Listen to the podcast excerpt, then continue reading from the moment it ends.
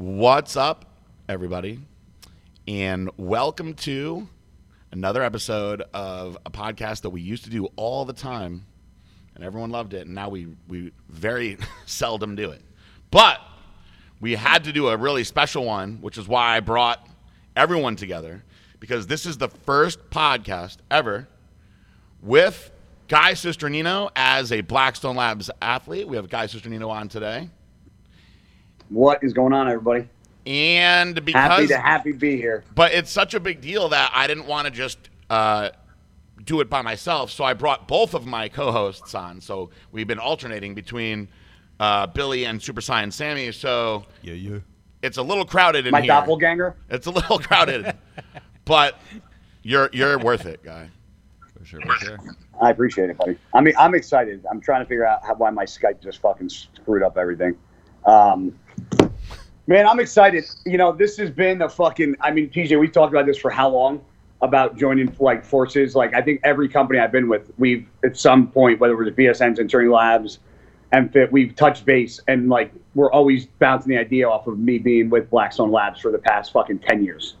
Yeah, and, and just so Yeah. everybody knows, people are, have said to me so many times, like, how come you and Guy don't do something? How come you and Guy don't do something? And, and same thing I've always told Guy, we've always talked about this, is in this industry, friends are few and far between. They really are. Yeah. And Guy truly pretty much is the last friend that I have left from when I started bodybuilding. So I still have like my non bodybuilding friends from like school and shit. But as far as like people that I got into bodybuilding with, and I and I by the way, I don't mean that as any disrespect to like somebody like Evan Centopani, who I, I still love. We just got out of touch. You know what I mean? Like we just don't talk anymore. Yeah. And um Guy uh, is the the one person that I've stayed like consistently like good friends with all these years, and so I just always told him, you know what, man, if it ain't broke, why fix it? Like, what happens if I bring you on, and then it fucking ruins our friendship like all these other ones? Like, That was your just main fear, and I told you. I said before this happened, I go first and foremost. I will never let business get in the way of a friendship ever. I don't care if I don't agree with something. I was like, we'll figure out a way to to make it work. I said I'll never allow that to happen because I've seen shit. It's happened to me with friends, and it's had you you know like guys like Dominic DeKio who don't even like back in the day, Yeah. who train with me every day, and like I turned pro and he didn't, and got like butthurt and never talked to me again. So it's like you know um, with me and you it's been 20 years of fucking i mean we've done everything from compete together fucking eat at families houses fucking cried together laughed together fought each other fought together fought alongside each other like we've done everything Yeah, he's not even exaggerating either. We have done all that, and we'll we'll in the future we're going to talk about all these good stories because we have so many stories that we could probably do a year of podcast to keep everybody on their toes. But today I wanted to basically. I know that all of our listeners already know who you are, but for anyone that doesn't have a, a- a clue, we're going to talk about the history of you and I meeting and where your career went. You know, we, we started at the same time. We went in very different directions. And Just kidding. keep talking i'm at my floors are getting redone so i'm at my fucking parents house and they have a fucking house like who has a house phone anymore they like still have a house phone. Old school. There's a lot of places. They still have a house this. phone. There's a lot of people that have house phones. fucking thing Holy who has shit. this I have see you seen one of these Uh, I'd be really impressed if it had the cord on it still. Um, uh, my dad probably has it somewhere in the basement so uh, basically, for everybody to, to know like where the story started, this is a, like a funny true story, is you uh, went went to school at uh, Western Connecticut State University, which is in Danbury, and I uh, grew up in Danbury, New Fairfield, basically the same thing. And um, at the time, I had I was living in my grandparents' house still. Yes, yes, yes. Nan and Pop, man. Nan and Pop. Uh, we've had some great memories uh, at Nan and Pop's house that we'll get into in future shows too. My grandma was like, came home. She was like, "Guy, Cisternino was naked in the bathroom, shaving his body with the door open." And I was like, "Oh man, he could have just just shut the door." And I was like, "You know, hey, think the We're- best stories. Nobody was we're home. all we're all family, right?" So, without getting deep heard into that, all these these funny stories, um, now I brought in Sammy and, and Billy to interject on like the actual like bodybuilding stuff. I'm gonna let you tell most of the story, but when when we met was you were you had already done a bodybuilding show, and I was training and I was bodybuilding, and this kid Scott Perlman was his name. Yep. I.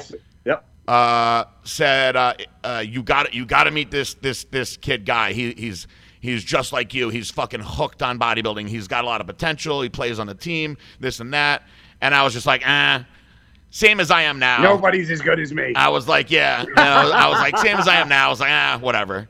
And but he kept on talking about you, so I was like, you know what? Tell tell him to uh, send him in to uh, Bennigan's, where I worked on Wednesday nights because it was karaoke night and it was a college town and it just got crazy in there.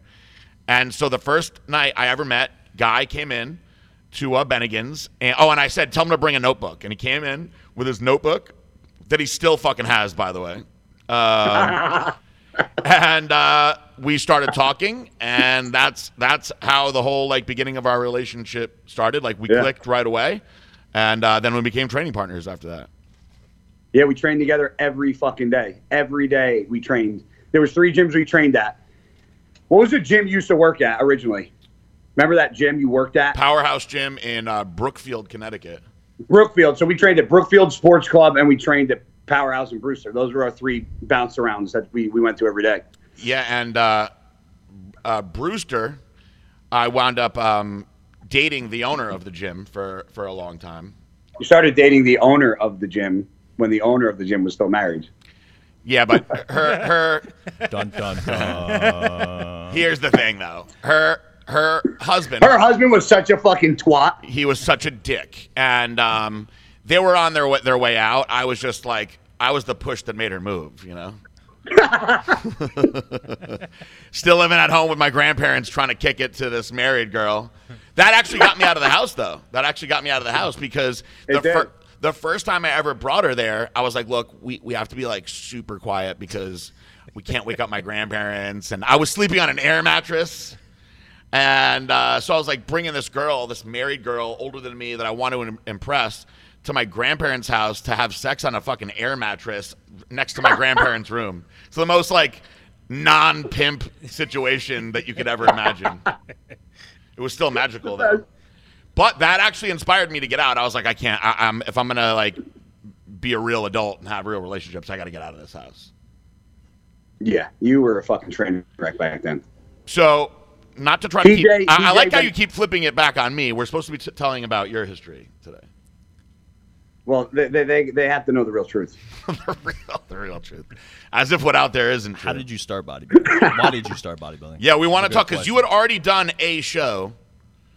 Uh, yes, I did. Uh, 2003 was my, my first show. I did it West Virginia. It was a NAVA show because I, I had scheduled an NPC show that actually got ca- canceled nine days before the show. And I remember being like, fuck, like, what do I do? Because, like, I had to pick a specific show at a time because I had to report for football camp in college. So I had to pick a show that was before football camp because I had to report for football camp. So eh, the show, I think, was August 10th and they canceled it nine days before the show. I was actually at my parents' house, and I remember being on the computer downstairs, like, "Fuck, like, should I just go to McDonald's? Like, is that it? Like, I don't know, I don't know what to do." I re- specifically remember almost going to McDonald's right up the road just to eat fucking garbage. I've been dieting for so long. How long were you uh, dieting for? call- I- huh? How long were you dieting for? Sixteen weeks. You did your own diet, right? I, I, you know that fucking that idiot that worked at GNC, the guy Mike. It was like Mary's Oh God, boyfriend. yes, yes, yes. He was a he was. See, a- how far. we mm. So he actually wrote me my first diet, and then a guy by the name of Steve Pappas, who was a big NPC competitor in New Jersey, took over the reins of like the dieting towards the end. But like neither one of them really knew what the fuck they were doing. So I ended up googling shows August 10th, like in in the world, just trying to figure out like the same time frame because the week after the show, I had a report for football camp, and uh, I found a show in West Virginia. I called the promoter. He was like, "You absolutely can come," because it was already past like registration dates and shit, and I didn't know that you could sign up the day to show. So I took my Bronco fucking two into the shop. we were just looking at the new And Bronco I that's fucking coming said, out. "Give me a thou." I said, "Do whatever you need to to make this thing get to West Virginia and back." and it was like thirteen hundred dollars. And me and my cousin drove to West Virginia, and I won the novice class, novice overall, open, and then I lost the open overall to Fred Smalls. Wow. I weighed in at 162 fucking pounds. How about that that story? Fred Smalls, all the way back in the day. Yeah. What Fred did he weigh in at? He was, he was the first. He was the first like mutant I've ever seen. I was Yeah. like, this guy's fucking huge. Yeah, I remember him way, way back then. He was he was he Yeah. was competing for a long time back in the day. So then Yeah. from from there, you had to go and play football. What position were you playing? I got so I played for 15 years. So I started in third grade, and most of my time was running back and uh, middle linebacker or nose guard sometimes too in defense. And then I got recruited for running back because I was fast, and then I got moved to cornerback because there were so many better running backs than me. Um, because I went to a school that I had like Division One athletes, they were just not really that smart. So like they uh, the, the the talent was just bar none better than mine. So they moved me to cornerback because I was quick and I sucked at cornerback. And when you were playing football, though, um, I know that you were still like basically eating and training like a bodybuilder. So this is kind of where like my mentally tough aspect, I think, kind of um, came to fruition was because in college, like I, I have a history degree, so I took like pretty intense classes, and I literally would wake up at eight o'clock in the morning, do all my classes, go to football practice, and then right after football practice, I would go. I every day. I mean, PJ worked at GNC, so he knows fucking what we did at GNC. um, I I remember fucking taking like I would keep boxes of, of like detour bars or U-turn bars or whatever fucking bars we had. Or PJ back in the day, me and PJ used to take Mesotech packets, two of them, and open them up and use a, a, a flavored Gatorade Those were the to shit. uh, as our post yes as our post workout. So i would literally go in the locker room change put shorts on a t-shirt eat a bar wait 10 minutes go up and i would fucking i would train like a bodybuilder. And i got yelled at so many times by the coaches for not following the fucking program. And one time the coach like screamed at me and i was like you're, you're telling me i'm not following the fucking program? Yeah i'm the strongest kid on the team. So i don't understand what the fucking problem is. And uh, what kind of numbers so were you coach- were you lifting when you were in college? I squatted for one rep max. I squatted 550. Um, I squatted 550. I benched 365, and I power cleaned 365. And what did you weigh? I didn't. When I graduated, I probably wasn't even 200 pounds when I graduated. So Strong. while you were doing that, and then we met and we started training together. What was the first show you did after that? 2004 Garden State Classic, where I got punched in the face by that big guy on stage when he was hitting the most muscular. Oh, that's by the guy fucking by the guy that won the overall, and they were like, so and so, he's been shot, hung, stabbed, bit by a shark, electrocuted. Remember that guy? Yeah, bit by a shark for real. hmm He like they listed off like all these things that happened to him, and it was like shot, stabbed, Yeah. shark bite. That shit happened And he ended my up first winning. show. I got Yeah, that was the first show you helped me with. Uh, that was the, that was where I was going with the story. I was going to say who coached you for that show. You did, and I won. That's I missed the overall. I never started won the out overall winning years ago. I started out winning. I I never I never won a fucking knob uh, a uh, open overall, not once as a as an amateur. Well, it's hard. Um, it's hard when you're a middleweight. You know what I mean? You're still fucking coming at me with being smaller than No, you. I'm just saying. Like you rarely see like get it all the time. anyone that's not a light heavyweight or heavyweight win the overalls. Yeah, you know? it's very, it's very, yeah. The lighter classes usually never win fucking overalls, but um, no, PJ really taught me a lot. Like PJ was knee deep in in the the bodybuilding stuff. So um, when we trained together, I I uh, usually just paid more attention and took mental notes and and I was I was OCD. I was I was neurotic. I always wrote everything down. I kept a journal of workouts, what I ate, um, and I still have every single journal that I've ever had in my. They're they're in a box in my closet in my house, and uh, you know PJ just kind of. You know, he was older than me. He he competed more than me. He knew more than me. Um, just about about supplements, about food, about training, about cardio, and I, I learned a lot, a lot from PJ. I probably would have done better with continuing with PJ before me and PJ made an awful decision to jump to another coach, which was a fucking complete fucking was a complete nightmare. We kamikazed ourselves with that one. So, but so I'm gonna I'm gonna interject a little bit with how that uh, happened. So, we did the Garden State together, and Yes. uh, that was a fun that was a, a fun time. We that was the first time uh, I had anyone Matt else. Duval guest posed with Craig Richardson. Yeah. Yep. That was the first time I had somebody else like really help me with a show. So like we did each other's tan, and um, we didn't. What did we use for our tan? We used um, Dyoderm. Dyoderm. Dyoderm. A lot of people won't even know about Dyoderm. no, So it's like that was like before Protan. it's like shoe polish, and um, we were doing it in the Well, back in Dream Tan, we used both. yeah, we were You we guys were actually like got to use Dream Tan? We Yeah. were idiots. we were idiots though. We we look like my mom was like, you guys look so statuey compared to everybody else. You look like bronze statues, and we were like covered in that shit. It's funny too because I wound up getting second in the light heavyweights, and uh, I, I got fourth. I really think that if we didn't have that that shit on, we probably would have looked a little bit better on stage because it it, it It like, looked like we fucking were two pigs that rolled around in Yeah, it mud. looks like yeah, mud. it It loo- looks it's like very mud. muddy. Yeah. Um, but I remember like we were in his uh, guy's backyard with socks on our dicks, just painting each other in the in the backyard, and all of a sudden uh, you hear this voice coming from the window, and it's guy's dad, and he's just laughing his Did, I ass think, off. wait, did my had my had my dad met you yet? No.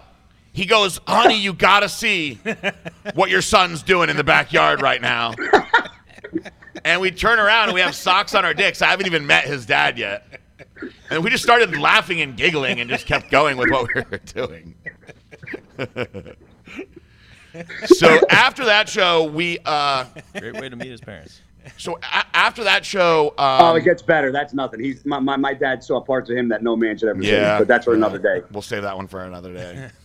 so after that show, um, I'm trying to think of. So what happened was this is what happened. After uh, backtracking, after Atlantic States, I did Atlantic States. Uh, John Oriegan um, came to me about coaching, and I was like, and for the record, I like John Oriegan, by the way. So, but meeting him For in the record, I can't stand him. so he can't stand him. So now I, you meet this guy. He kind of looks like the the professor from Jurassic Park. Bro, insane. Is it like spitting image? Yeah. Doppelganger times 10. Yeah. So if, if anyone hasn't seen him, um, he looks like the professor from from Jurassic Park. Comes up to me with this like chewed up business card, and he's like. You have a lot of potential. I, I'd like to see like how far I could take you. And I like look at the card and I kind of like just drop it on the ground, like whatever weirdo. But guy, He was a big name dropper. Guy he picked said the like he card worked up. with like Kevin Levrone. Yes, he, had, he, he he dropped a lot of names that he had worked with. Now he has actually worked with a lot of good bodybuilders over the years. Like he's he's the one who like found Dallas McCarver, um, Caprice Murray. Caprice Murray. He found all these young freaks. Is what happened was, and uh, Jeff Long, like these young guys that were big guys, like like me at the time, and unfortunately, um, no one stays. Unfortunately, no one really stayed with him. Uh, but No. I, I did think that he actually cared about the people that he was helping. He was just He cared about PJ, and I'm going to tell you why he cared about PJ and he hated me. And I, this is like a 30 second story. This is the kind of prick this guy was. We went, and PJ's going to know as soon as I say it. We went out to fucking eat one day at a steakhouse, I right? knew you were gonna fucking off this, we were off season. This is why I didn't like the guy. Off season, and PJ ordered his normal like I, I want a fucking uh, ribeye, medium rare or rare. He gets it rare, and uh, you know, sweet potato, this and that, and salad and dressing. And then it came time for me to order, and the motherfucker goes, um, I'll, "I'll tell you what he's gonna eat," and he goes, he orders me a sta- a plain steak, a plain sweet potato, and a, pl- a salad with balsamic vinegar. And I'm like sitting there, and PJ's like looking at me like giggling because PJ like knew that I couldn't stand him. And then like we're eating, and John was like, "See that girl over there? She's staring at you." And you're like, "Yeah, she is. I wonder why she's staring at you." And he goes, "Because you're the fucking biggest, best looking guy up in here." and I was like, "Are you fucking?" I'm like, "This is insane." So then, like. I had like this little portion of food, and PJ had this like monster plate of food. And I'm just sitting here like, this is fucking ridiculous. And the guy actually took his steak and cut it in half. I was like, oh, he's gonna give me more food. And he takes the steak and he puts it on PJ. He goes, here you. He goes, here you go, beast. he called PJ all these fucking nicknames. Never called me a nickname. It was PJ was the best looking, biggest beast. And then like he would get like weirder nicknames that would like like over time, like I he started calling me a beast, and then PJ was like, like the the the fucking mutant or the monster. Like he always had to surpass me and, and everything. Sounds like me and Darren Dane's relationship. I will say that we used to meet him at um, Strong and shapely. Strong and Shapely, which was a really fun gym to train at. We had good Yes. good times down there. And there was a Bob really Bonham doesn't own that anymore. You're allowed to train there now. what's that? I said you you can train there now. Bob Bonham doesn't own it. Oh, he doesn't. That's another story for No, another he time. sold right? it. Oh, I didn't even know that. Is the Yeah. gym the same? Everything's exactly the same. I haven't been there, but I know people that go there say it's exactly the same. All the Uh, I'll tell the you, same. if you guys have not been to that gym, it's like probably top five best gyms in the country, as far as like how stacked up the equipment is.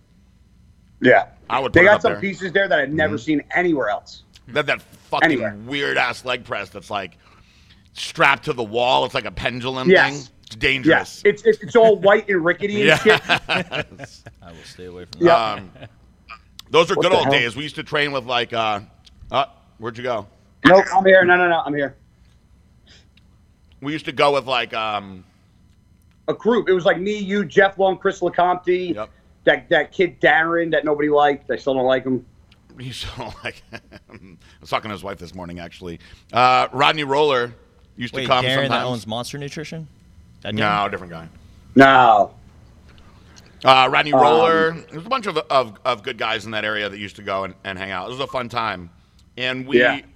so we, we went from John Oriegan to, I went and did um, Junior USA's Yep. in 2006. Six.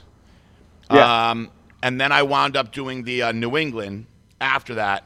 And so for, for Junior USA's, I, I was still working with John. And I just really didn't like a bunch of the stuff that he, he had me doing. It felt like he was just throwing random things. Like I remember he, he wanted me to stack uh, D-ball and Anadrol. And I was like, both of them together? And at that point, I was kind of just like, you know what? Uh, I feel like it's time for me to move on. I trained myself for New England the week later. It's the first time I ever met Jay Cutler, Jay Cutler's show. And I won that show. And then from there, I wasn't sure what I was going to do. I was going to keep on prepping myself. But you had convinced me to go to Mr. Dave Palumbo, the meanest, Well, the meanest so coach of all time. Here. So let's let's let's let's get the facts straight. First of all, um, that was 2006, and then uh, I met Evan, and Evan I think was working with Yes. Dave 1st Mhm. And just for the record, like, see how PJ was talking about like D-ball and Anadrol. Do you want to know what like one of the things I'll never forget that I talk about all the time? He sent me a diet, John Oregon, and he was like, one meal was like chick, six ounces of chicken, a cup of broccoli, and two rice cakes. And he literally put in the notes under that meal, crumple the rice cake up and put it on the fucking broccoli. So I'm thinking there's like some scientific fucking reason why I'm crumbling a dry rice cake and putting it on wet, soggy, hot broccoli. I'm like, there's got to be a reason. And I did it for like a fucking week, and it was disgusting. So finally, I called him. I'm like, John, can I ask a question? Is there a reason why I can't just eat the fucking rice cakes and I, you, you're making me crumple them over the fucking broccoli because it's ridiculous? And he goes, Oh, bro, you can eat them. I just thought it would taste better. I'm like, Jesus fucking Christ, are you serious? That's how meticulous the kind guys guy always been, was. though, crumpling up rice cakes on broccoli. Fucking retarded. Ridiculous. You and Evan went to So, me and Evan met. I, I worked at GNC. I worked at GNC in the Danbury Fair Mall. Then I was the uh, assistant manager at the one in Trumbull. Trumbull, Connecticut is where Evan grew up. And Evan came. Actually, I didn't even meet Evan in GNC. I actually met him at a gym around the corner that used to be World Gym that eventually got turned into, I think, a Planet Fitness. And me and Evan were training there, and we we met each other. And he actually came up to me and we started talking. And me and Evan hit it off right off the bat. And then Evan um, started was working with Dave Palumbo, and me and Evan became very close. And then I introduced uh, Evan and PJ, so we kind of all just became like really tight. And uh, we all started working with Dave Palumbo. And this is where like the stories really get intense because once Palumbo entered the fucking mix, it was like a complete shit show after that. Well, all were- the fucking funny stories They were out. already working with him, and I was training. I was going up to train with them at uh, Montanari Bros all the time, and I was Yeah. doing my own thing. I was happily doing my own thing. You know, I, I was like, uh, I wasn't in school anymore, but I had like put a lot of time and, and energy into like studying myself, and I was like really into it. But what they both did say, they were like, honestly, man, like aligning yourself with Dave is a good way to get yourself out there. It's a good way to get your name out there. You know, he's his affiliation with Muscular Development. It's definitely a good way to get your, you know, your career going. And I was like, man, I really like doing my own thing. And they were like, oh, just go meet him. So I went to meet Dave Palumbo, just like when guy. I remember when I convinced you to text him. It was in your apartment. You were getting ready for a show. I'm like, bro, you got to message this guy. And you just fucking did. Well, it, when I went to meet him, he told me to come meet him at a show, and I brought my notebook, and I'll I'll never forget. It was so awkward, so I like sat behind him. You know, it was like a mafia situation. like I didn't even sit next to him. There was a bunch of people next to him. PJ, sit over here. It was like sit over here. So I'm like sitting behind him, and I don't want to. I'm like, am I supposed to like lean over his shoulder and talk to him? Do I wait for him to turn around and talk to me? And like I didn't know. Like was I supposed to give him money? Like how does it all work? Right. So I had a list of uh, like questions, and I started. Uh, I started asking him all these questions. See. Sammy, Sammy, he took notes from me. See, now he, he he's the one that brought the fucking notebook. Full circle, man. It's interesting. So I had uh, I I had all my my my questions right, and halfway through the questions, Dave was like, "Yeah, you asked too many questions." And he was like, "Everything that I'm gonna teach you, you can't find in textbooks." And uh, I was like, "Well, how?" Which am I- was the polar opposite. I was like, well, how am I supposed to study everything? And he was like, I've done all these things myself. That's how you know. And the funny thing is, all these years later, there are certain times when people try to like debate me on certain things, and I hit them with a little Dave Palumbo. Trust me, I've done all these things already.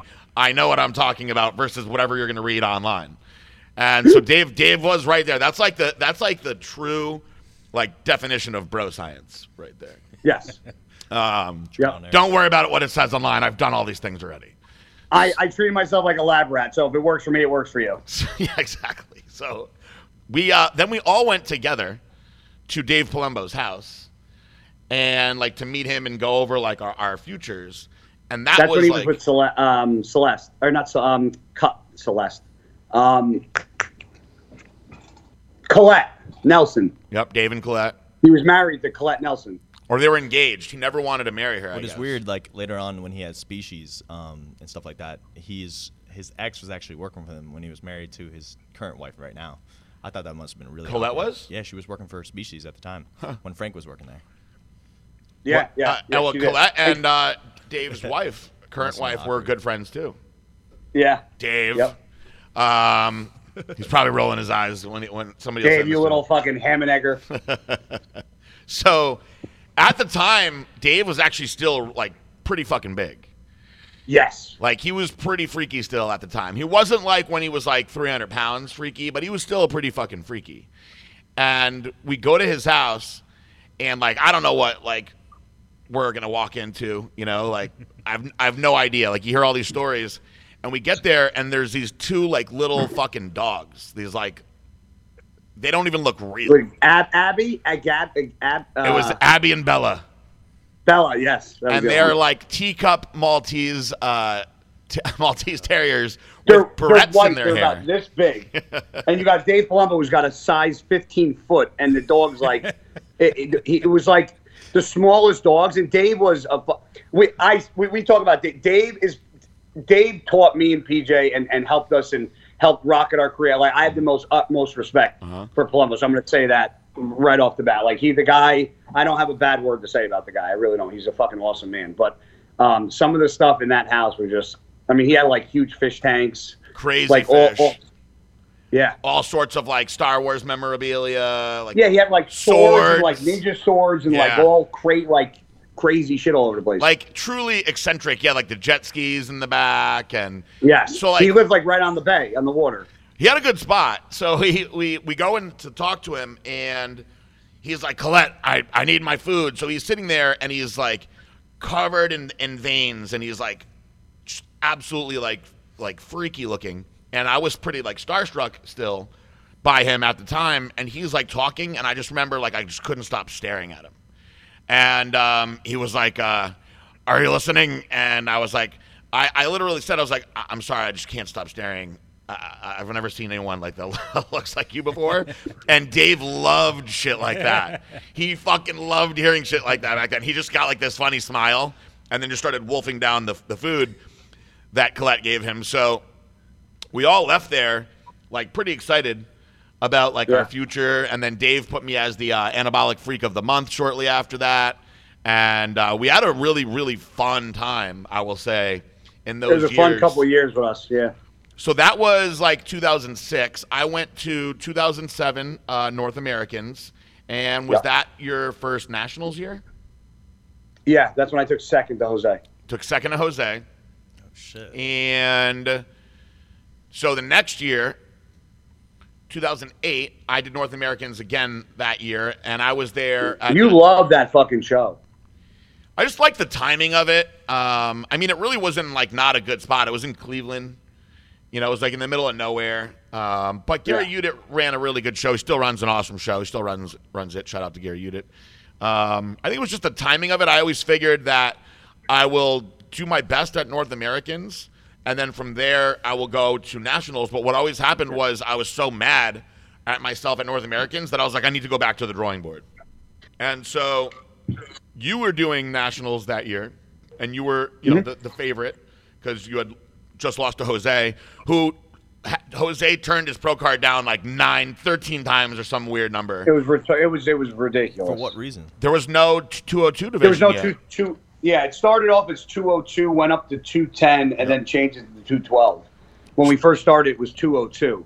So there was no class. The first time the class started um, to be uh, like when they announced the, the start of the 202 class was in 2007. So that's why he accepted Yeah. um, his pro card. So Yeah, because yeah. he pretty much knew once he accepted the pro card, there's no more competing. For Well, yeah, I mean, and, and I at, mean- at the Yeah. time, Yeah. one thing that these guys don't really get to be a part of, unfortunately, thanks to social media and everything else, is at the time, you could do quite a bit as an amateur bodybuilder. Like, you could make a name for Yes. yourself as an amateur bodybuilder. You could make money. You could guest pose. You could do a lot.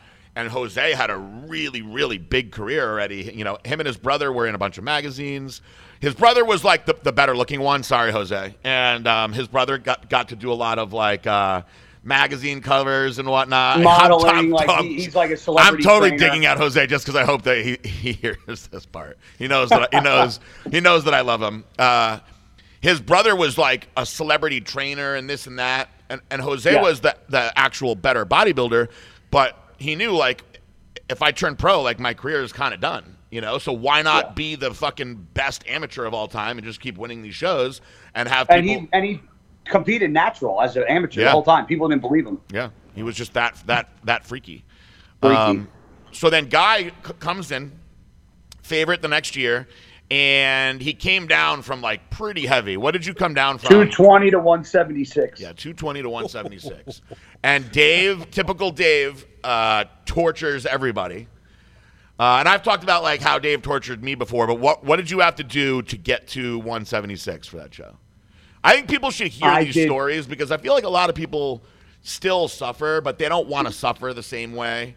And there's always I coaches that are like, "Oh, think you won't have to suffer with me," but I think it's important that people hear these things. I mean, I don't honestly think I've ever suffered as bad as I did when I was with Dave.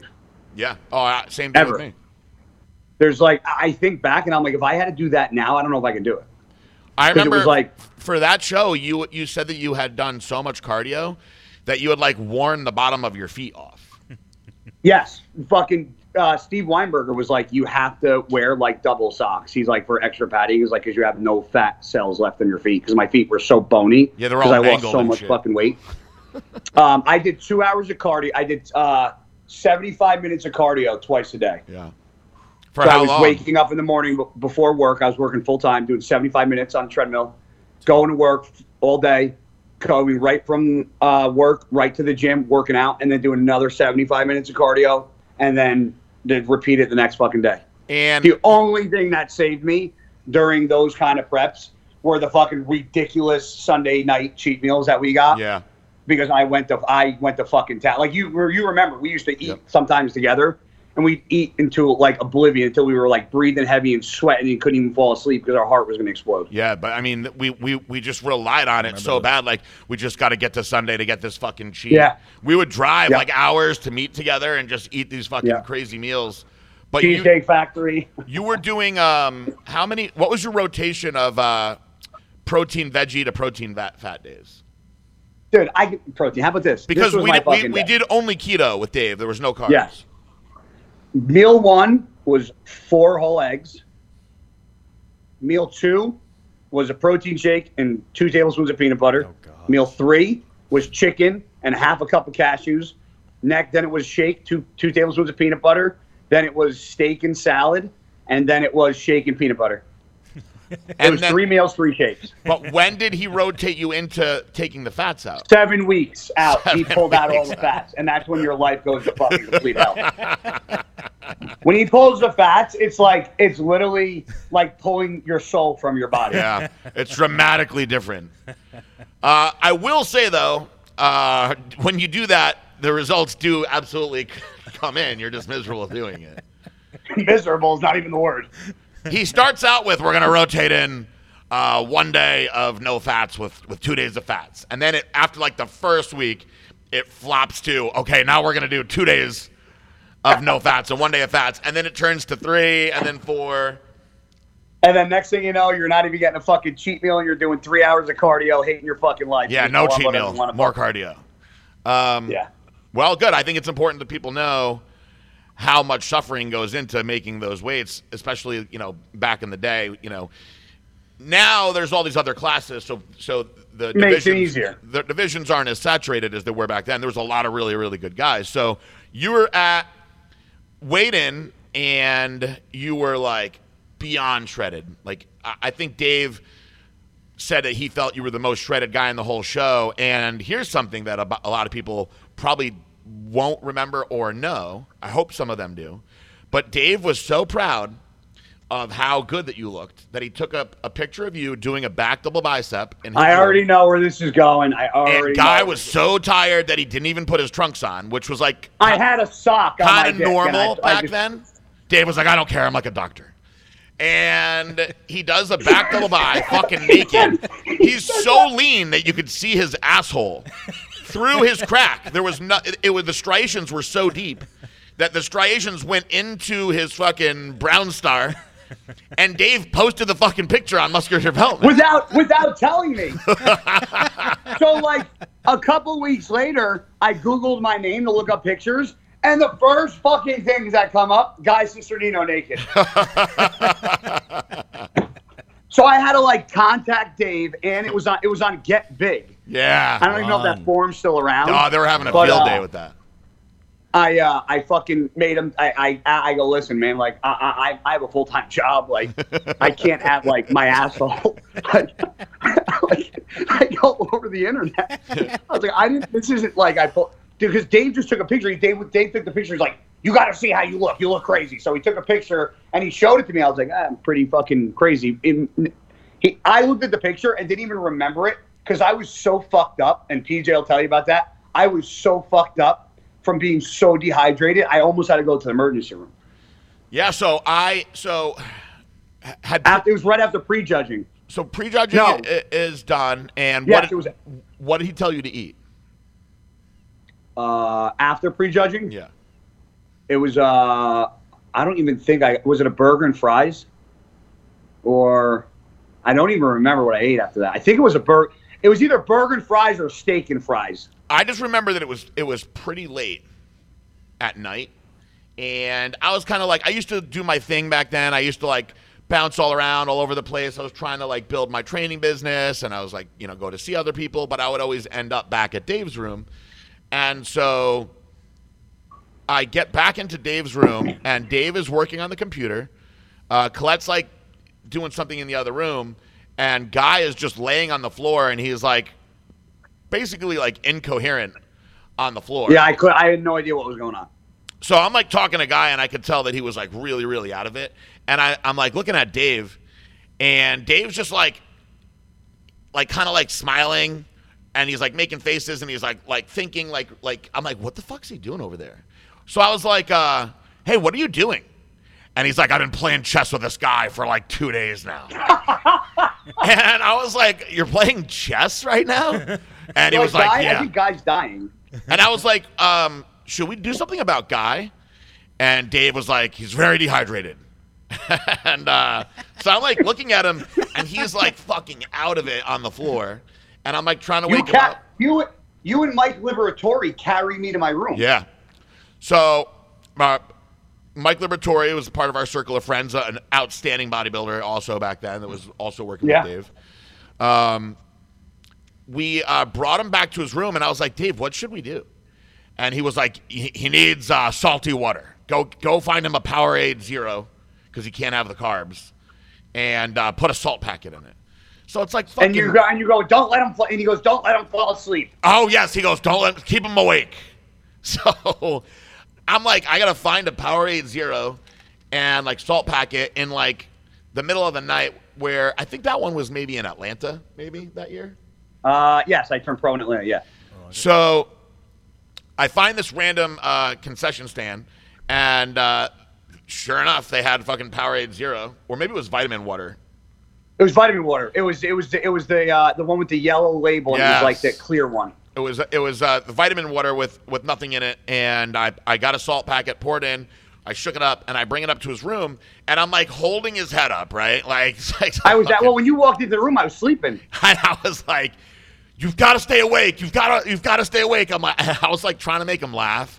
I was like, "Don't go into the light, whatever you do." And he's like, he's acting like a fucking baby bird, like just waiting for his mom to give him something. So he's like. And I was like trying to pour He's like, it. you have to drink this, and it tasted like it tastes like PJ took an empty bottle, went out to the ocean, and just filled it up, and was like, "Here, drink this." it was so fucking gross, and I was like, "I can't, bro." I go, "I can't." He's like, "You have to." Dave said, "If you don't drink this, you have to go to the emergency room." So I fucking get him to drink it, and then I, I'm like, once I felt like he was okay, I like go back to Dave's room, and uh, Dave's like still playing chess, and he's like, "Did he drink it?" And I was like, "Yeah," and then he he like laughs and he's like, "He'll be fine." And, Dude, uh, I, and ready for this? Thirty minutes after I drank it, I felt like nothing had ever a, a, even happened to me. I felt like a million bucks. Yeah, he just was That severely that severely one thing he did, it was crazy. Wow. Um, obviously went on to win. Um, and that so that was 2008. We said right. Yep. So get your pro card in, in 2008, and at that point, what was I next? took a hiatus. I took a hiatus for two years. I didn't compete for my pro debut until 2010. Um, I did the Hartford Europa, which was in Connecticut, and I took uh, I think sixth, and that was a complete shit show because I worked with Neil Hill, who yeah, I, I uh, utmost respect for Neil, but the last the day of the show was just a um, a nightmare. Like just what what he did with me just didn't work. I Um, and remember seeing up you and being up- like, "Dude, what the fuck?" I had just seen you like a week later. I later. worked with him too for like six months. I don't know. He had guy eating like I, I don't want to turn this into like a bash thing because Neil will be like, I heard you're talking about me on Guy's show, and I'll hit you with my my leprechaun gold. And uh, he had him I was gonna say drinking that's like not Welsh. That's he had him like drinking Irish. like fucking. Uh, he had him like drinking fucking like berry like a quarter liter of diet shit. soda. He told me to drink three liters of water after my first meal, protein shake with water. Like his thing, and, I I don't know what he does with Flex and like what he did with William and the other guys, but it whatever he was trying to do with me, my it just didn't work for me. Not that Neil doesn't know what he's doing, but for me, Yeah, just, just- some things work, some things don't. What he did just didn't work for me. Um, now, let's pause for one second. Were you and I still working at Club Eleven during any of this? Me and you were working at Club Eleven up until 2007 Okay. because I moved back home in 07. So we're gonna leave a whole separate podcast for Club Eleven. You guys have no idea about Club 11. so so both of us have have been uh, around this wonderful country, going to city after city, seeing all kinds of crazy shit in our lives. But I I've said this, and I know Guy will say this too. I've never been to a club like fucking Club Eleven in Danbury, Connecticut. In my in my You know, you know who's our guest for that show? I mean, there's a lot Mike of people. Walker. Mike Walker. Mike Walker. Dude, you know who came into not to fucking get, get off on a tangent. You know who came into my Q and A the other day, and I, I of course remembered his name. Fucking Steve Beecher. Rip, Rip Beach came in. Yeah, Yeah. I played ball with him. He he fucking comes into my Q and A and he goes, "Shout out to Club 11," and I'm looking at his name and and and whatever his Instagram name is, and I was like, "How do you know about Club 11?" And he goes, "It's Steve Beecher. Remember me?" He's like, "I played b- b- ball with Guy. I worked with you," and I was like, "Holy shit!" And I started laughing, and then he actually started talking about people throwing people out, and like Walker throwing people out, and Greg Boucher throwing people out. Like this, this club, without like getting off of all the bodybuilding stuff, we're gonna we're gonna tell like some down the road. It was the worst club ever. It was it was like insane. Like the amount of fights that went down every night. There was always like bootleg girls gone wild shit going on in there, like filming. We'd seen girls getting banged in the bathrooms, like young girls getting like eaten out on the fucking bar, and then meanwhile just fights and gang gang shit going on all Oh, over the place bad. Latin, yeah, yeah. Between like the Latin Kings, and then the guys would come up from Bridgeport, and you know there were there was always like box cutters being confiscated and shit, and just it was like the the worst gig possible. But we were all best friends, so we had like a lot of fun, and we were meatheads, so we would be, get very very like violent with the way that we would remove people from from the club. But it was also the ultimate place to pick up chicks. It was so easy. It was so easy. As long as you had, and we all wore the same like queer outfit. We all had on tight black like Under Armour shirts, so like nobody could like, grab them if we got into a fight. They were like super tight, and like I had like an XL on, and PJ had like a medium just to look bigger than me. And uh, it was just like we didn't check. I think the reason why we acted the way we did and like fought the way we fought is because they didn't frisk anybody at the door. No. They never checked anybody's pockets. They didn't pat anybody down. They didn't go. They they uh, never listened to like the max capacity because there was a fire hazard because that place was always Constantly. fucking beyond packed.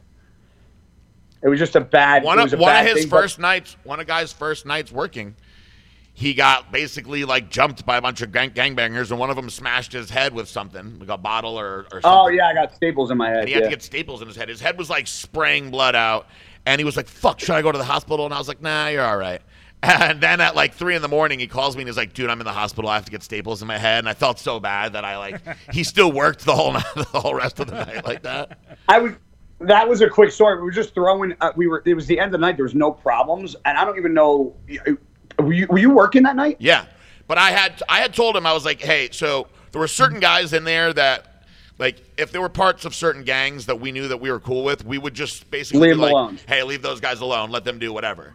And so, Yeah. guy had told this one guy, like, hey man, you're not allowed to wear your hat in here, and he was part of like one of those. I think I think he was part of like. Crips, or or- I think he was w- one of the Crips. I, I, there was one guy in there that was like pretty big deal. Oh no, that's not. That's not the night I got the staple. But that that's the night the brawl broke out. I got staples on it. I think that was another night. I think the night I got staples was when I was telling everybody they had to leave because we, we closed, and that's when it that's when that popped off. Well, they- but that hat thing was another brawl. There was a matter of like 30 seconds that I max that I turned around and started talking to somebody and then turned back around and there's like at least a dozen guys and I'm like, where the hell's guy? They're all in a circle around him and then he comes out like, fuck. And there's like blood squirting out of his head. Um, then I, I, I was just like, man, I, I- I started questioning like, is it really worth banging these chicks like working at, at, at this place? I think you stayed there longer than me. I did because then Walker and Cecil um, started bouncing, and I stayed there with them. But the funniest thing, and the reason why I have this here, because I wanted to show you guys what I was talking about. See this kind of bottle? I PJ one night threw a bottle of Poland Spring like this at somebody's chest, and I thought it went through their soul. Do you remember that night? Do you remember that night? Yeah, I do because I remember Darren Kane watched me do it, and he was like, "Ain't no way in hell you haven't tried that shit before."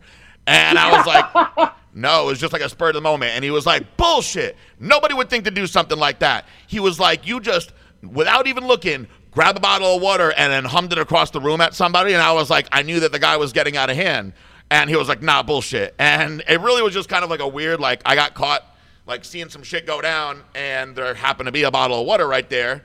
And i knew that it was going to take a few minutes for me to get over and get in the middle of it. So i like hummed this. And I, i'm not even like a great pitcher or anything like that you know? Like i'm not a quarterback but i just fucking threw this bottle of water so fucking hard that it hit him like directly in the in the center of his chest and it was like a video game like his feet and arms like went out like this and his body like flew back and everyone turned to look at me. It was like a me Mortal Kombat finishing. Move. It really did. I was like, I don't know how the fuck. We laughed about that so hard later. Um, but we we we're gonna do a whole fucking podcast on crazy shit that went down between police, hiding from police, chicks, girls, Changing- changing girls clothes. throwing up on fucking guy when he's trying to be be smooth, uh, guy Ah. stealing a girl's keys. Do you fucking remember that? See, this is why I said we're only going to talk about Eleven a little bit because it's it's all going to come up into my my my mind. Uh, making out with chicks on the hoods of their cars and fucking leaving with their keys. So and Odette showing up. I'm not doing. I didn't do anything. That was like Nothing happened. that was probably like one of the, the the craziest but most fun times of our lives. Then Ah, hands down. we go from there into you you become a pro bodybuilder and you start Yep. competing and i moved out to uh, california California. and uh, I, I hated california i didn't stay there that long so you figure i, I did my last show um, which was usa's that year in uh, 2012 and then i moved to florida and i started blackstone labs so around 2012 what were you doing where were you 2012. I was with. I was in uh, in Jersey, married, in Bridgewater, and I uh, was with BSN. I started with BSN as sales in 2011, and then I turned, or not turned. Then I won my first pro show at the Dallas Europa in 2011, and then they uh, signed me as an athlete uh, along with sales. But what happened was uh, they they had me as an athlete and for sales, but then my I guess you know appearance schedule got so heavily booked that it was hard for me to do sales. So they kind of just kept like paying me like my sales salary and my athlete salary, but I never really did sales after that. but you were going on on on the road a lot in the beginning i remember I was on the, in the beginning. I was on the road a lot. I mean, that's how I built up a lot of rapport with a lot of the accounts that I still talk to today. Because you know, when I was with BSN, I did sales, and then when I went to my other sponsor, it was a startup company. So I had to be, I had to wear many hats. So I had to keep in contact and make calls and stuff like that. So um, all those accounts that I dealt with, I I maintained friendships with for ten years. So And you so when you started out, who who was coaching you when you won your first pro show? uh, my first pro show, it was Factory Mubarak. Oh, that's right, the old the old factory days. So you Yeah. won a show and you were working for BSN, and you Yep. were with BSN until you went to Centurion, who was a competitor of, um, of ours for a while.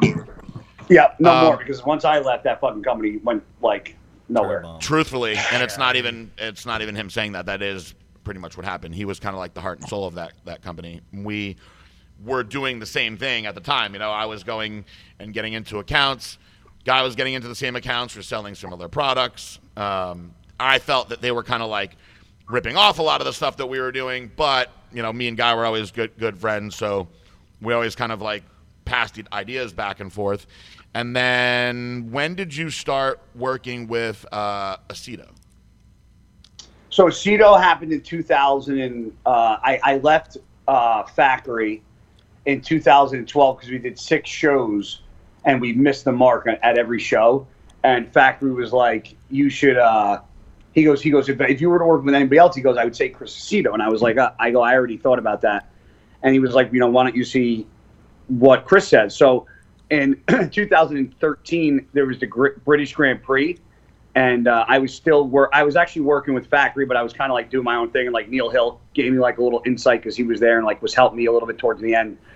And um, I, Chris, uh, I, I roomed with Jose because at the time BSN was my sponsor, so they paid for my room. Jose didn't have a sponsor, so he uh, or he had a sponsor and they wouldn't pay for his room, so he, he was in my room.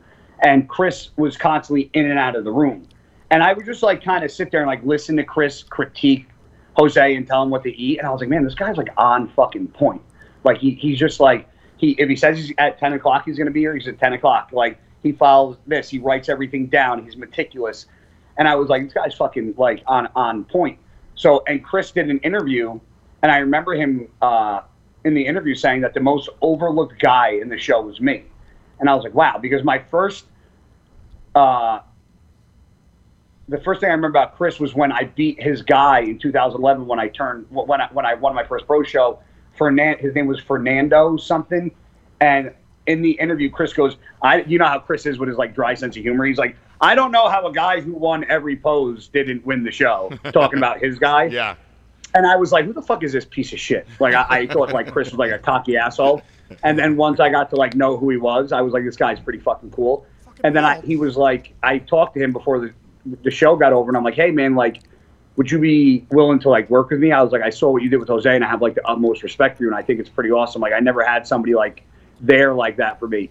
And he was like, messaging me around the new year. So like right before the new year, I messaged me and I'm like, Chris, like I really want to work with you. He's like, ah, I don't know, man. He's like, I got a lot of guys in the 212. I don't like to take on too many guys because you know then they start clashing at shows. And he's like, I don't want that. He was like, so he goes, how about you touch base with me after the new year? So January 2nd, I called him, and uh, I I was like, Chris, you you have to work with me. I was like, nobody's gonna fucking do what I do. Nobody's gonna train how I train. Nobody's gonna listen the way I listen. And uh, Chris was like, all right, what show do you want to do? I said Chicago. And he's like, all right. He was like, deal. He's like, let's go win Chicago. And I'm like, what about if I do well at Chicago? I go, what happens with the Olympia? He was like, don't worry about it. We'll figure it out. And I've been with him ever since. How many uh, shows have you done together? Probably mid 20s. Can you even keep track of all the shows that you've done at this point? If you ask me, I could probably name them all right now, but it'd be a fucking uh, long list. But I've won. Se- I won one show with Factory. I won six with Chris. So I've and I've got a, a ton of second places. So six pro wins with Chris, one with Factory. and a bunch Seven. of Yeah, yeah, yeah. S- Yeah, six with Chris, one with Factory, and I got a bunch of second and thirds. So your first show. When did you win your first show with Chris? 2011 uh, So- with Chris. Two, yeah. uh, 2013, they gave me second to Tricky Jackson, which was a fucking joke. Oh, I remember that. I was Um, pretty upset over that one. Yeah. Yeah, because Tricky had no points at all, and I had points, and I just needed to place fifth, and I would I would go to the O locked in on points, and if Tricky didn't win, he wouldn't go to the O. Yeah, I remember. So they put me in second, Tricky in first. So two of us went to the Olympia instead of just me. Yep. Um, like and I remember we're with there. a judge was like, "Oh," I was like, "Can I ask what I'm missing here?" He goes, "Yeah, your legs need to match your fucking upper body." I was like, "All right, you clearly weren't paying attention because my upper body is not that good." So I don't know what you're referring to. But the first show that I won with Chris was in 2014. I did Dallas Europa and I won. Then I did the New York Pro and bullshit. Fucking took second to Aaron Clark, which was bullshit. and then I did. Um, I got so pissed off. I was already qualified for the Olympia because I won Dallas. I took second at New York. I was so pissed off that I took second at New York. I went to Canada a couple weeks later, and it was the biggest show. 212. It was the biggest 212 show ever. There was 30 guys in the class, and I won. Yeah, I remember that. That was that was that was a after New York was a really big deal because there was a lot of people on the boards going back and forth of like who should have won between Aaron and Guy, and I'm I'm trying to think if we had signed Aaron already at It- point. said he's uh, it- I think you did because it was me. It was, Aaron got first. I got second, and then remember, remember uh, Beto Abispor, who Oh passed yeah. away. From, Yep. Yep, he took third. He was a freak. He was a freak. He was really good. I think Aaron's doing uh, Tampa Pro. Is he? Yeah. Who? Aaron Clark. He's doing Tampa. Oh yeah, yeah, he is diving. You know, uh, unfortunately for him, I think that his time has like come and gone in, in bodybuilding. But I, you know, I wish him the best. Um, you fast forwarding. Um, last year, well, was it last year or the year before? Last year. when you had uh, So- your shou- shoulder. 2018, Oh. the summer of uh, summer of 18. So it was, it was like right. So shoulder issues for a while, and then you finally Yeah. went in. What surgery did you have done? It's called the tenodesis. It's where they go in, and your bicep tendon obviously attaches all the way up and attaches to your labrum. So my bicep tendons were so um, inflamed that I could barely even like at night I would sleep, and I would have to have like pillows under my arms just to like get like relieve the pain. Almost like when you like hang over a preacher curl when you're doing like shoulders, just to like relieve the Yeah. fucking pressure. Um, and I just couldn't take it anymore. It was unbearable. So I went to the doctor, and he's like, "Dude, I don't know how your bicep tendons haven't snapped." He's like, "They're frayed. There's fucking pieces floating around." And I was like, "All right." So what they do is they go in, and they cut your bicep tendon away from your labrum, and then they drill a hole in your humerus and reattach the bicep tendon down here. So my biceps lost peak to them, um, but it definitely fixed whatever problem it was. I mean, I'm probably gonna have to get like another surgery or probably shoulder replacements when I'm like in my 60s, and it, if they get worse. But for the time being, I just told them I said I want I want you know another five years out of my fucking career. So like you gotta because what they normally do is just cut it and let it drop. If Yeah. you're like Oh, you don't no. care about aesthetics, they would just cut it and let it drop, and it is what it is. But I couldn't risk that because of bodybuilding. So it, the surgery was a little more intense because I had to reattach the uh, the bicep tendon, which you know they had to drill and pin and this and that and anchor it into my bone. Um, but the, I did one surgery on June 26th of 18, and then I did the second surgery on July 31st, and then I started training in October, right after the Olympia, and I competed in my first show the following June. After that, which was 2019. So how much uh, actual downtime did you have?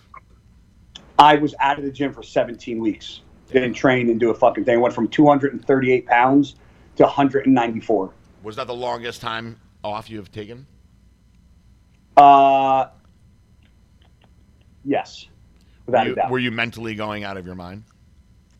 You know what? Yes and no, because the, it was like a it was a struggle with the fact that mentally I knew I could get back to where I was because I was like, if anybody can overcome this and just get back to where they were, I was like, it was me. And, but the only thing I was questioning is like father time. You know, I'm Yeah. like, I'm getting older. Like I'm 38 years old, so I was like, I, I don't know if my body is gonna fucking respond the way I it would when I was in my 20s. And uh, it, it didn't respond as fast as it did, but it took some time. But it, it, it I got back to where I needed to get back to, and now that I had I, I qualified in November, and now that Olympia got pushed back even further, uh, it's it, it's making my life a little easier because I'm able to to hold my weight a little longer, um, which I didn't do after my surgery. I kind of got up to like 232 pounds and then right into dieting. Like my body didn't have a chance to like hold maintain that weight, you know.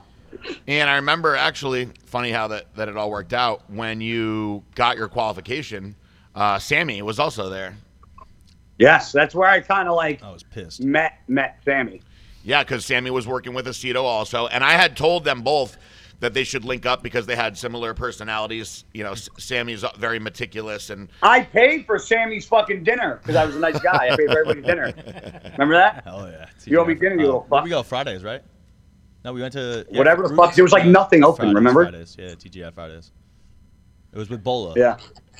that was Yeah, a funny yeah, 'cause night you were- because you guys were both competing, and you both worked with Aceto, and then Aceto knew that me and you were best friends, but he also knew that I was super close with Sammy from work, so he was calling me, which I thought was really cool. Aceto calls me to give me updates on the guys, and he was just laughing like his ass off uh, at the fact that he had Sammy and Guy in the same show. And I was like, who? I was like, who's more annoying, Sammy or Guy? And he was like, Sammy a hundred times. and he was like, I never thought I'd find somebody that that drives me more crazy that, than Guy. He was like, but it's it, it's Sammy, and I, we were both just laughing. Uh, obviously, he was very happy because both of his guys had had really good showings. He actually Yeah. thought um, he he he thought that Sammy was supposed to win, and uh, Who I- won? Terrence Ruffin? Yeah. yeah, he was Ruffin was pretty off at that show, and he's a very good I mean, he beat me from the back, definitely. I'll definitely admit that. Um, yeah. 100%. But Sammy went and got it, uh, you know, a week or whatever later. So Yep, now you guys yep. are both What's crazy going is to Olympia. Bola actually cut down the classic right after that, and he competed with me. That was insane. Wait, what? Yeah, you don't remember? He, he didn't tell you? No, I didn't know that. Yeah, that. four weeks later, Bola showed up. He went from, I don't know where he weighed in at the show uh, in Niagara, but he had to weigh in at 180. And bro, he had to have been like, yo, he he almost died. He said, like, dude, he was literally sitting on the floor after weigh-ins, just like, they c- hardly talk, like nothing, and he was so shaky Holy on stairs. fucking shit. Like he literally killed himself. He was taking the Aldactone and Dyazide like t- 12 days out, Damn. starving himself. Um, Me and me and Bola kept meeting outside for a little Puff, puff. rendezvous. yeah. uh, um, so November, you qualify, and that was the the the last of normal society as we know it. And then we go into this year, and all the madness with fucking train wreck. pandemic and everything else goes on, and um, you got sick, right? Yeah, I got COVID. Yeah. You got fucking COVID. Uh, for those of you who want to meet somebody that's actually had COVID, he got COVID. And Hi. then um, I'm trying to think of the timeline of, uh, of events. I probably should. I'll tell you, I got COVID. Yeah. Blood clot. and then um, my smell and my taste still isn't back. I still can. There's there's fifty percent of things I can't smell or taste still. Really? Um, and How then long's that yeah, been now? it was all, huh? How long has that been now? Months. Twelve weeks. For about uh, for about eight to nine, I couldn't fucking tell. I couldn't tell the difference between like eating dog shit and eating pussy. Like it, it I couldn't. I So- have no idea. so So it was that's- that bad. I had that same exact thing going on right now. Um, I got sick Okay. probably two weeks ago, and I, I feel much better now. But I can't. if you lost smell your anything. smell in your For your the taste, record, he has you uh, he had a absolutely had sinusitis. He did not have uh, the COVID, Oh. so I don't want people to be freaked out that we're all sitting in here passing around the uh, the COVID. Yeah, no, I they they they ramrodded that fucking thing that touched like right up here in my nose, and they pulled Like it Total right Recall. out. And uh, huh? like Total Recall when Arnold's got the thing up there. Oh, bro, it was awful. And they like have a picnic up here because they got to roll it around for a certain amount of time before they pull it out. And uh, so I, then I ended up getting a fucking blood clot in my calf, and I I noticed it myself, and I'm like something's not right, and I was like I think I have a blood clot. I took a picture, sent it to my doctor. He's like, go to the ER now. That was in the beginning of June, and then shortly after that, um, there was an incident with a car that I, I my girlfriend accidentally backed up, and it was just something stupid. And because I bent over to pick something up, she didn't see me, and her wheel caught my foot. I went to the ER for that because I thought I broke my hand. My foot was swollen and black and blue. Thankfully, nothing happened. Uh, I was able to train still. I just wrapped my hand like a club and just to have a pad to be able to push. And then I was like, all right, my my my luck can't be that bad. I didn't get fu- I, I didn't like break anything. And then I ended up throwing out my back a couple weeks later, which is I'm still in a back brace, and uh, because I just have a bad back, I have two herniations, two bulges. My back's just been bad from all the football and shit and squatting heavy. So I stood up and I like was my, my back was out, so I trained quads on Friday instead of on a Wednesday, and there was like this Paramount leg press that I've never used at a gym in Queens, and I I I um, like s- stepped back and and hit my calf on the handle, and my calf exploded, um, and I thought I tore my calf right off the fucking bone and it was so swollen and so like like distorted looking. I iced it, and then I took an Epsom salt bath. After I got out of the Epsom salt bath, I was like, "Holy shit!" I was like, "My fucking calf doesn't hurt really anymore." So I was like, I went to bed and woke up in the morning, couldn't even move my fucking foot. My foot was fucking stuck. I couldn't even bend it. So I was like, "What the?" F-? So I just kept icing it, icing it. Went to the to the physical therapist. They thought I just pulled something well, then I ended up going to the ER last week, and I had fucking cellulitis in my left leg. Unbelievable. So it's been like one thing after another, and then I ended up throwing my back out again on Monday.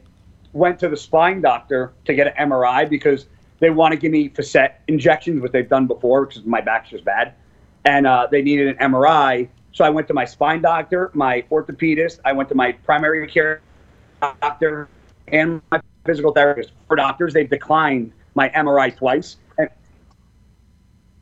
and they've only the only thing they've done for me is give me oxycodone to take. So I called them yesterday, and my insurance company, and I go, you guys haven't approved my MRI. I said I, I haven't really been able to walk that good or fucking even train in the past couple days. I said, and you guys have me popping oxys like Tic Tacs. I go, so I would appreciate if you guys can fucking give me my MRI so I can figure out what's going on with my back so I can have a day without pain.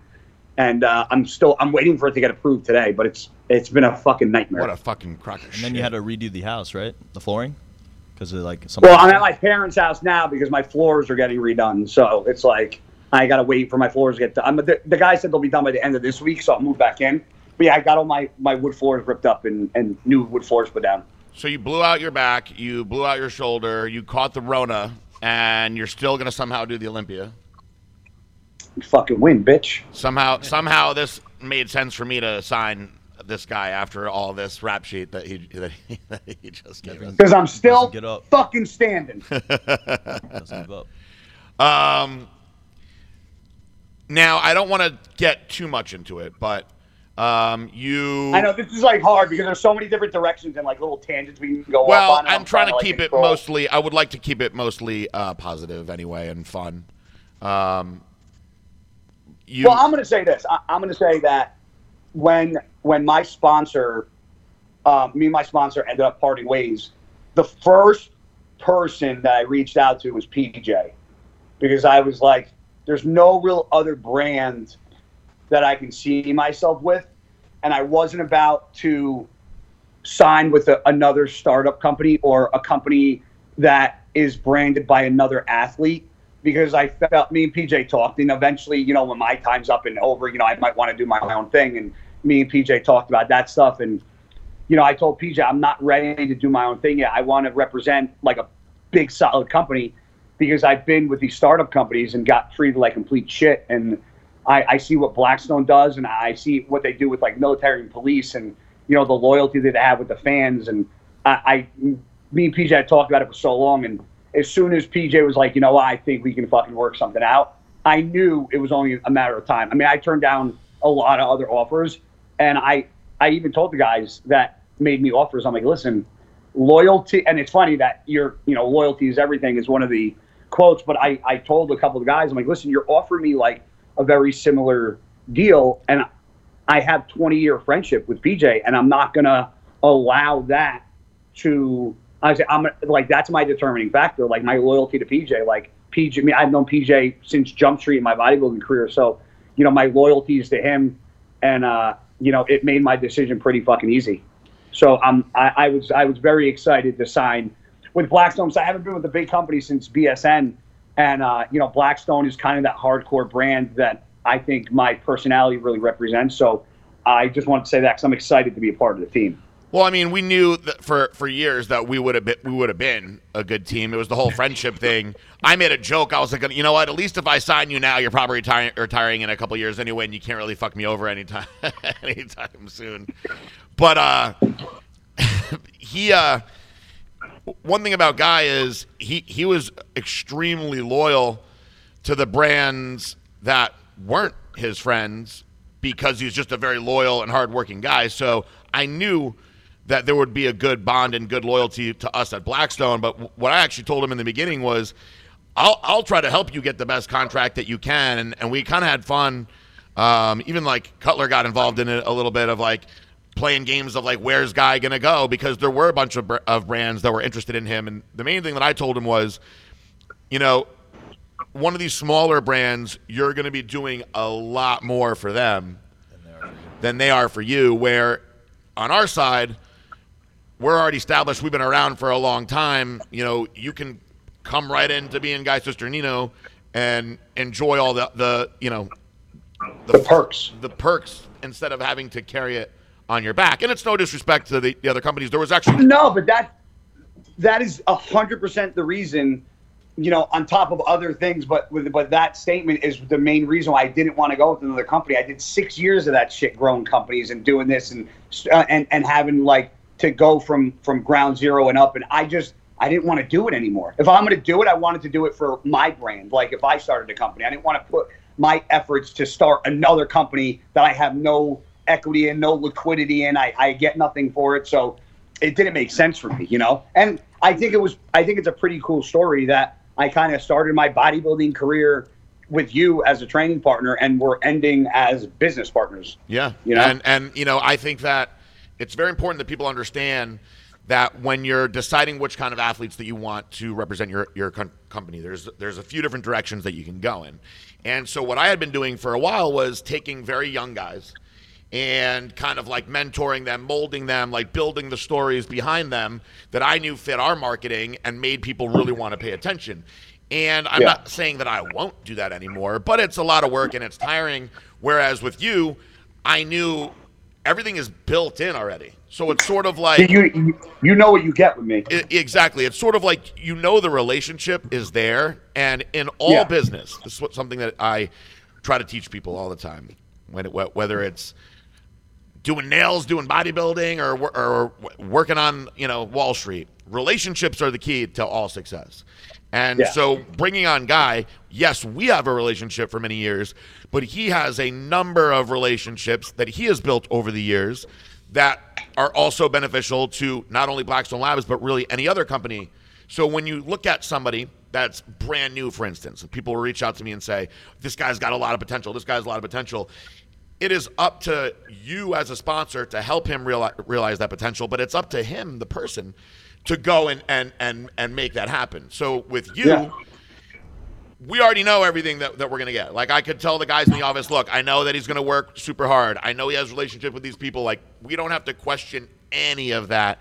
Where most of the time you're like, I hope that I get my money's worth here. So now um, we're in a spot where we know we can have a lot of fun and do a lot of things and keep people on their toes. And um, Joe Reiser's right by you. That's one of my main video guys. So we'll be able to get tons of content with you all the time. And um, just all sorts of exciting stuff and shenanigans. Uh, I am going to pee because I have to pee really bad, but I wanted these guys. I just wanted to get out of the whole like. I knew we were going to do a little like busting each other's balls, like suck each other off a little bit, and it's a cute story. It's a, it's a, actually. Ju- I'm just gonna preface before you leave with this, okay?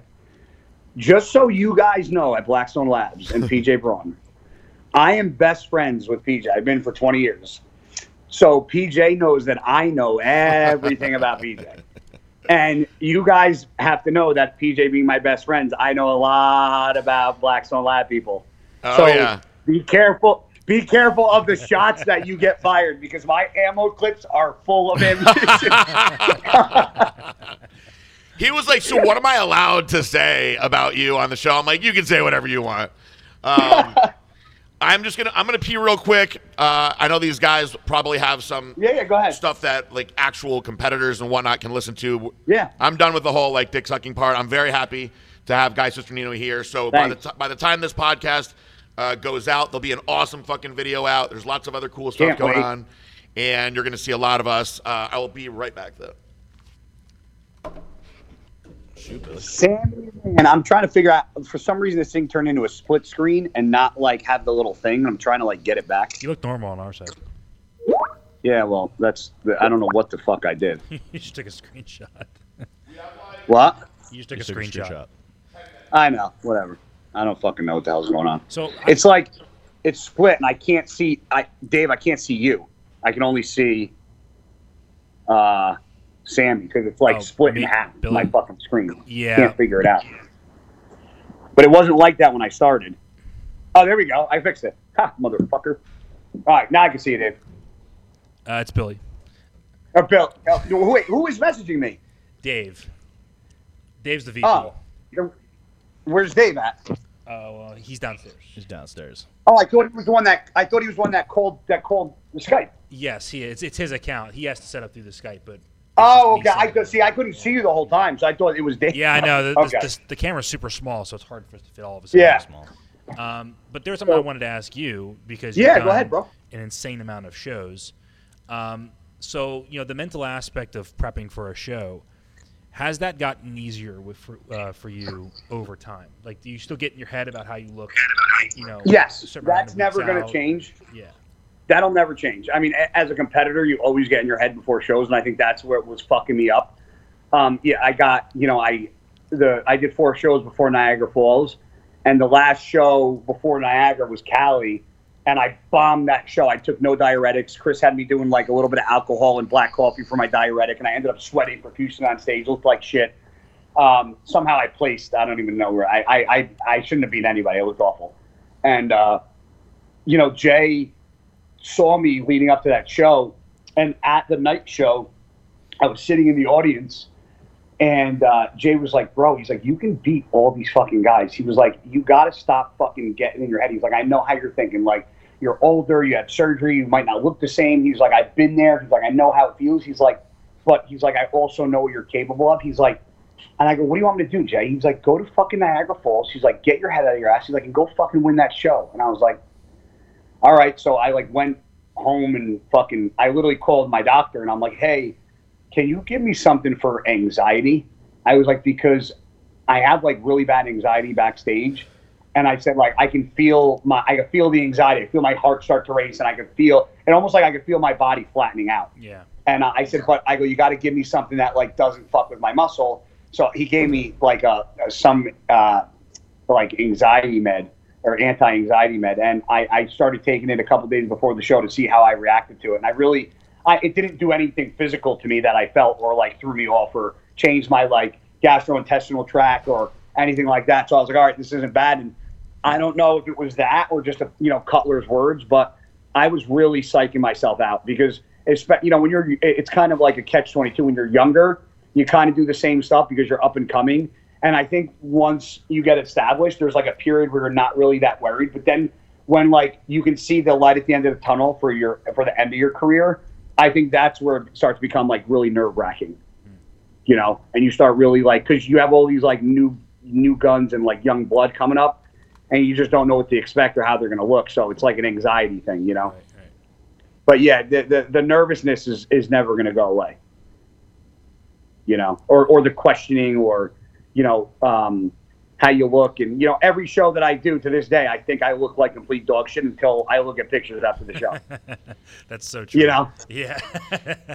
Do you still? Um, this is uh, sitting here with Billy has, has actually made me think of this. Do you still tend to hold a little bit more of your fat in your midsection than anywhere else? yes. Because Yeah, guy, I- I guy, hold guy used to have like, on uh, my- striated glutes, like five weeks handles. out, but still have like some love handles, and and, Yeah, and I know it used to yeah. drive him crazy because Billy, like he just has like stubborn spot there where you can look at him and the rest of his body looks ahead or where it's supposed to be, and then he stores his weight there, and it, it psychologically drives him crazy. But Yeah. I'm like, look, that's just your spot, you know. That that's just going to be the spot that's that's last to go on. You had your spot. I have my spot. We all did. Uh, mine was the bottom of my ass like a woman, which was a fucking Yeah. curse. Dave used to pinch it, Yeah. and, and your ass looks like my grandma's. It was just, just bad luck. I guess I could There was just nothing there, though. There was no fat. It was just like It was just skin. weird You- skin, there no- you know. And Dave used to be like, "You need to make your glutes bigger. You need fuller, fuller glutes, more orthotics than squats." So I was doing so many fucking butt exercises and butt blaster and shit, trying to make my ass bigger.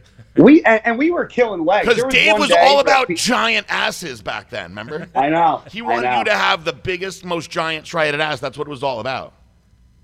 I never remember walking into his house and seeing like fucking these monstrosity of shoes, and I like peeked at like the size, and it was like 14 or 15. It was like something absurd. Yeah, but uh, his his good buddy uh, Justin Miller, um, Yeah, who who uh, coaches uh, um, George uh, Peterson. George Peterson, told me that he, he told me a little secret that Dave's feet grew like three sizes in one year.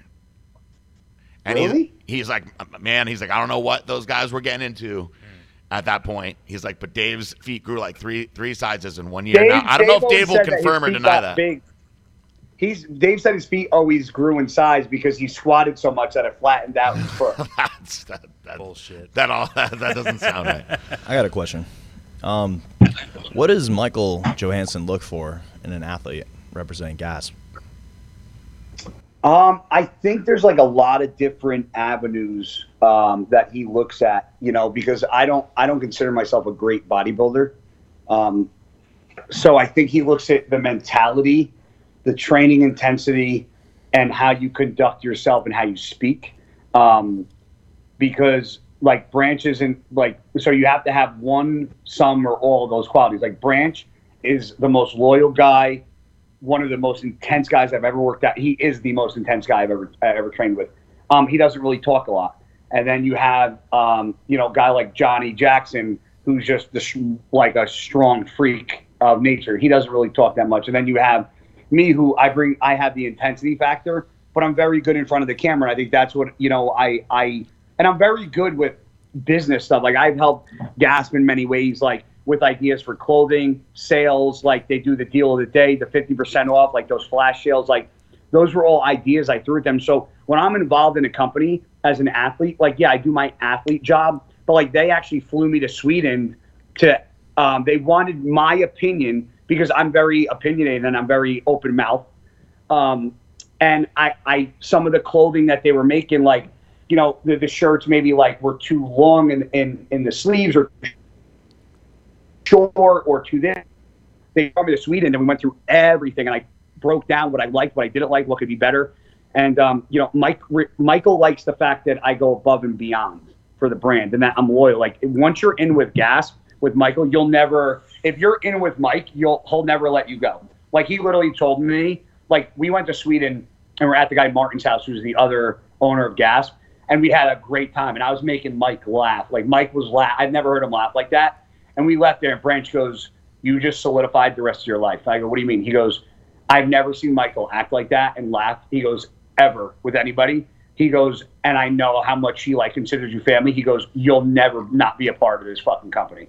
And I like shit like that. Like that's what I, that's the kind of brands that I want to be with. Like every time I've signed with a sponsor, it's I, I signed with intentions to end my career with that sponsor every time.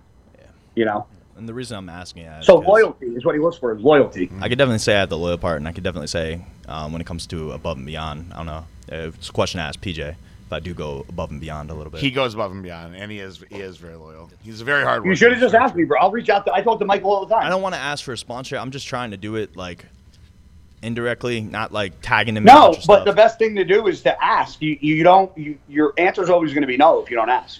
True, but I think people also need to realize that sponsors get asked that question a thousand oh, times. yeah, you, there's a way to do so it. So you you got to do it the right way, and you, yes. you gotta you you you gotta know, you gotta be prepared to say what you're gonna offer. So like people come yeah. to me all the time and they're like, "Yo, man, what does it take to get uh, sponsored by Blackstone Labs? I want to be sponsored by Blackstone Labs. Tell me what I got to do." And I'm like, "Well, everyone essentially has to do the same thing. It's yeah. just a matter of how much you're going to actually do it." Yep. Um, and that's what like like perfect. And, and and another thing with with with sponsors, at least with like you know BSN, it wasn't zero, but uh, when when they first offered me a contract, I was getting actually you know pretty decent money. But with Michael, the first year I was with Michael, I made zero dollars. Yeah. Yeah, I'm not even asking. Because he goes, I'm not asking for money. Huh?